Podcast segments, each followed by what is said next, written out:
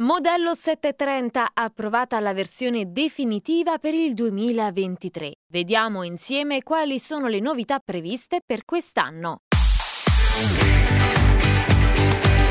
Radio UCI Focus.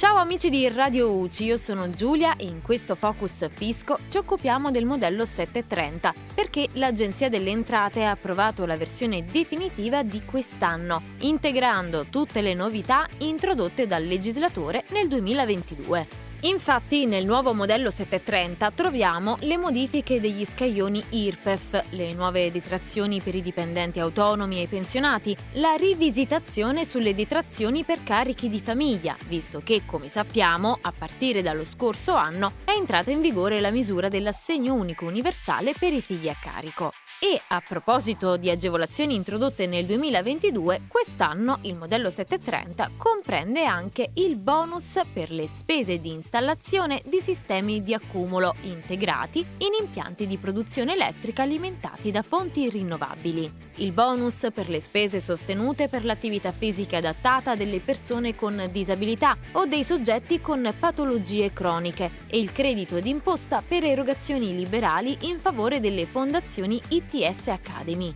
Proseguendo, troviamo nel nuovo modello le detrazioni sui canoni di locazione per l'abitazione principale per i giovani di età compresa fra i 20 e i 31 anni non compiuti e la detrazione per le spese sostenute nel 2022 riguardanti l'eliminazione delle barriere architettoniche su edifici esistenti. Rinnovate poi le istruzioni delle tabelle sulle detrazioni per i redditi percepiti e i casi di esonero dalla presentazione della dichiarazione in base al reddito, ma anche le regole sui controlli, in particolare sull'assenza di controlli documentali per alcune tipologie di oneri indicati nel 730 precompilato, nel caso in cui quest'ultimo sia accettato senza modifiche e la loro riduzione in caso di modifica. In più, in linea con quanto previsto dalla normativa, è stata allargata la platea dei destinatari delle elargizioni deducibili dal reddito complessivo. Infatti si aggiungono le erogazioni liberali in denaro fino all'importo di 1.032,91 euro a favore dell'Associazione Chiesa d'Inghilterra,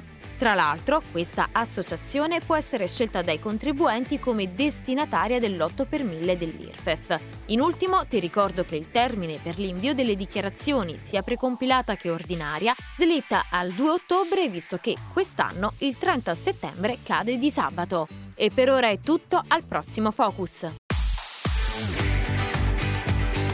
Radio UCI Focus.